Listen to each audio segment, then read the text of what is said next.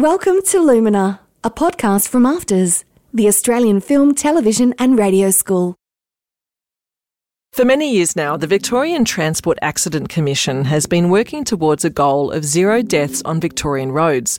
Their primary remit is to support people injured on Victorian roads, but they also actively campaign to make those roads safer to begin with. I know I'm late, mate. I'll be there as quick as I can. It's just a game, Andy. No need to rush, mate. Think of us before you speed. It's fine. See you soon. Why are you so angry, Mummy? I'm sorry, darling. I'm not really angry. We're just in a hurry to pick up Sam. Is Sammy waiting for us? Yes, he is. Through various campaigns, the TAC has managed to get that road death number lower and lower. And they have reached this point where they had done pretty much all they could do around audience uh, education. This is James Boyce, founder of the creative agency Grumpy Sailor in Sydney. The TAC approached James's team in 2017. The Commission had done a lot of effective work, but to get that road toll to zero, they needed to think laterally. And they put their heads together, and I think they came up with this brief to, well, what if we could, rather than uh, creating campaigns that are primarily forced at behavioural change, why don't we try to change behaviour before it becomes a problem? Zero deaths on Victorian roads. It's an ambitious goal in need of a creative solution. I'm Fenella Kernebone, and this is Lumina. You're listening to season two, and this time round, we're looking to the future of the Australian economy and how creatives can thrive in it. In this episode, we're exploring how businesses and organisations can make use of creative skills in ways that they may never have imagined. Forward thinking institutions are already picking up on the power of creative brains. They see how they can push projects into the future, solve complex problems, and transform how we communicate with the world. I'm talking about businesses and organisations that wouldn't usually engage with the creative world, like the Victorian Transport Commission or the TAC.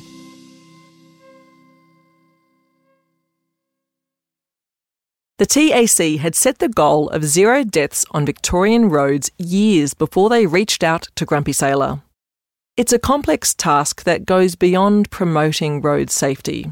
It's also advising on road maintenance and speed limits, advocating for safer car manufacturing, reporting on how cyclists engage with drivers. Oh, there's, there's some weird statistics here. Like it's like 95% of the population aren't a problem on the roads, and there's 5% that are. Like the problem kids, right? So how do you isolate the problem kids before it becomes a problem and teach them about road safety and teach them new values so that when they actually go and hit the roads, they end up knowing what is appropriate, what is right, you know, how to keep safe. The TAC had all the relevant research and the data if they could just get this 5%, the reckless drivers or, you know, the problem kids, to absorb the information before they hit the roads.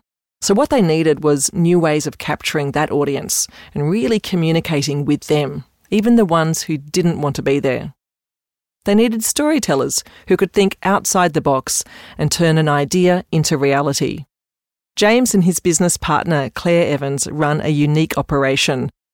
Grumpy Sailor pride themselves on the malleability of the creative services and the skills that they have on offer. They tackle hard to define problems that need a creative solution.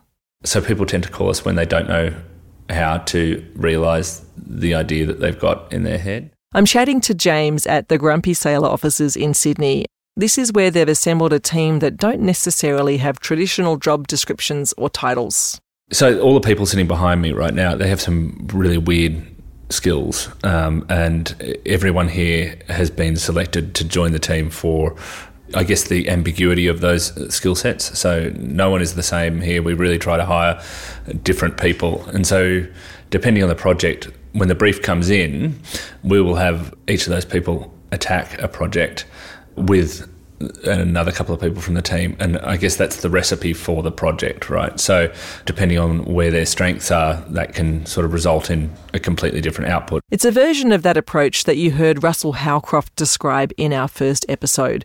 Creatives being called in to problem solve and innovate. We need creativity and all that it can do socially, economically, yes, and even politically. Grumpy Sailor, they've turned that into a reality. But primarily, it's it's about sort of finding the right story to tell and then working out the delivery mechanism to tell that story. So that can change. That can range from a feature film right through down to a. We had a magic stethoscope recently that kids are able to convert colour into sound. So, how did James's team tackle the problem that the TAC brought to them? The task of bringing road deaths on Victorian roads right down to zero. What the TAC is really good at is recognising the limitations of their skill set. I always use the analogy of, of, of being a painter, right? When I was taught to paint, they teach you to stand up because if you're sitting down painting, you can't get the perspective that you need on the canvas. You need to go in, work the canvas a little bit, and then stand back. And I think sometimes organisations that we work with, they're so close to the canvas and they need somebody to actually grab them by the shoulders and pull them back and say, look at the whole picture here, and then we'll go in again, and then we'll pull back again. James's team helped the TAC to step back from the painting and so the Road to Zero project, they said they spoke to the Melbourne Museum, they got a grant to put in an exhibition that was primarily aimed at school kids between the ages of 15 and 17, so right around the time that people are getting their license, and just teach them, not in a scaremongering way, but actually teach them about the science behind, the, not just the science, but the social science around, you know, taking care of each other, that the roads are not simply for drivers, that we're all a part of this problem and we have to contribute to its solution. The Grumpy team created an interactive education experience that transformed the physics and data of road safety into something that would resonate with teens. 13 different projects that come together to really impact the people that are interacting with them. Some parts of the experience make zero road deaths feel like an achievable goal that we all share a stake in. We have a VR experience uh, where you can sort of see how roads have changed over the past 30 years and what changes have been made both to the system, um, to the road, and how it's built and the infrastructure, through to how it's policed and how it's looked after. Other parts focus on the impact of driving dangerously. These are simulated, visceral experiences that convey the difference a little extra speed can make. This elevator that kids can jump into and feel what it's like to go from the, what, what the impact is of crashing a car at 30, 60, 90, and 100 kilometres an hour, and what it would feel like. And so we sent up a sort of glass elevator up into the sky above, and it's all done virtually. There's a 3D mapped car projection, interactive video storytelling, and a virtual body that adopts the face of the students and lets them adapt their virtual skeleton to survive impact. It was not contained by form. We had to invent the form in order to do the thing that we wanted to do. Grumpy Sailor did all of this alongside the TAC staff. They worked together closely with road engineers, behavioural scientists, teachers, students, educational experts, and researchers. And they have some incredibly smart people, some of the smartest people I've ever worked with, and, and a real understanding of how humans operate. If a traditional organisation like the TAC can step back from the coalface of tackling a problem in a silo relentlessly, realise the limitations of their skill set, and bring in the right creative minds to push boundaries, then it's a model that can work and work well. It's nothing new to bring in creatives to work to a brief, to realise a project, but this is different. It's about working in collaboration to identify problems, to define those problems, then find solutions together. And as an outsider, you can do it.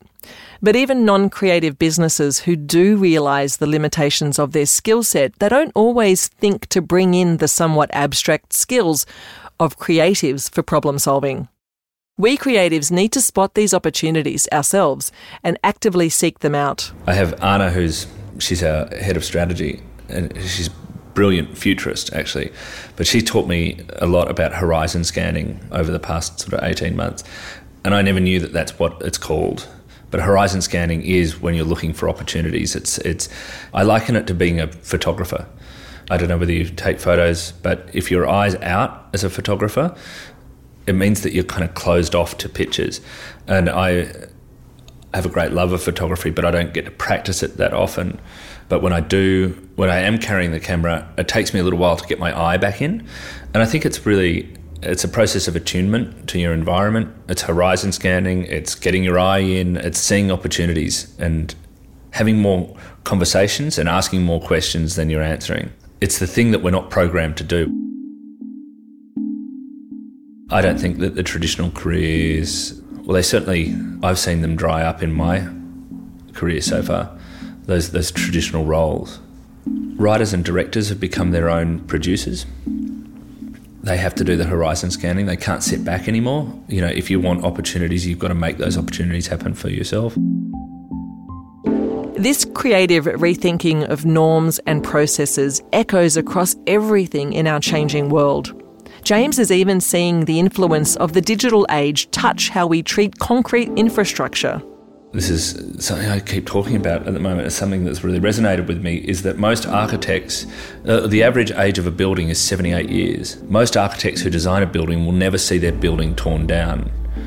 But we're moving into a space where design has to change when it comes to building, so it's more like digital delivery, where you kind of say, oh, we built this gymnasium, nobody's using the gymnasium. We need to change the function of the gymnasium and we need to upcycle that piece of, of, of infrastructure and change it into something. We need to change it into editing booths or we need to change it into a library or you know and so actually designing things with versatility in mind so that it's almost like we're working with lego bricks so, there are great success stories born from this method of working, where traditional roles and expectations are thrown away and creativity, technology, and storytelling are embraced. The benefits of engaging creative problem solving to innovate and communicate in new ways are clear, but is Australia getting the message at a corporate and government level? I think Australia is incredibly strong. I don't see the international firms doing anything that we can't do. I think the biggest problem that we as a country run into is that we have a, quite a low appetite for risk and that we continue to build things that we do them because of the historical context that has come like in terms of how we develop up projects cost is often cited as a reason for resisting change in a creative direction. But James points out that adapting how we work is often good value as well. It was there in the TAC project Road to Zero. For the price of three roundabouts, they were able to build this world first, and it is it's, no one's ever done anything like this before. This world first education complex, and the mind boggles. Like you know, that's literally one country road, or you know that that the cost of infrastructure versus the cost of education, both of which are critical in saving lives. You can work towards zero deaths by just maintaining roads with ad campaigns, but there'll always be that gap, that 5%, the hardest problems to crack. There is a a tendency to solve problems the way that we've always solved problems. And there are agitators out there who are really pushing hard to rethink some of that methodology. And, and I and I think you can't have innovation without maintenance, right? Nobody ever talks about the the intrinsic relationship between maintenance and innovation.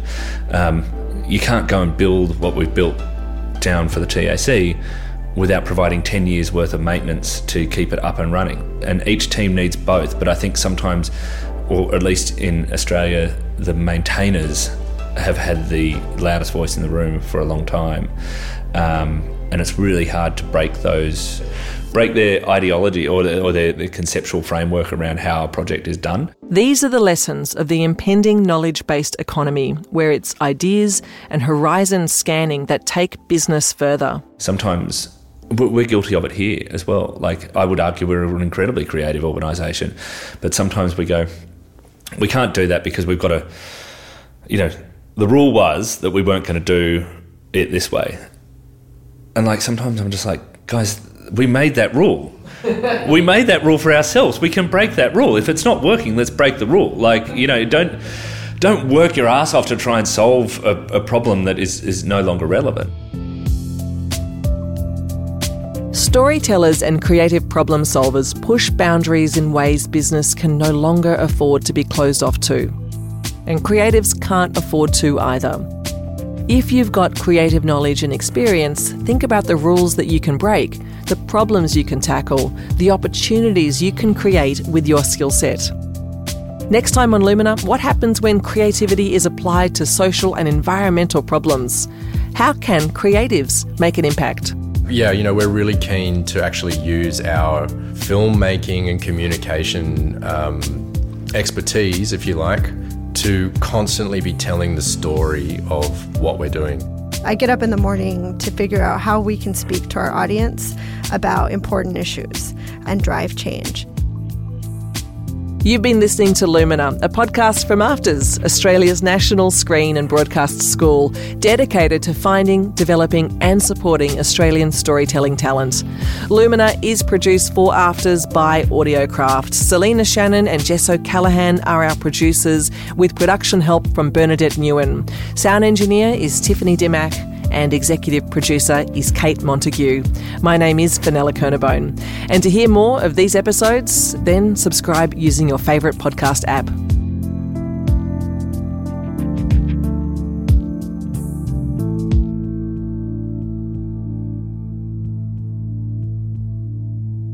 You have been listening to Lumina, a podcast from AFTRS.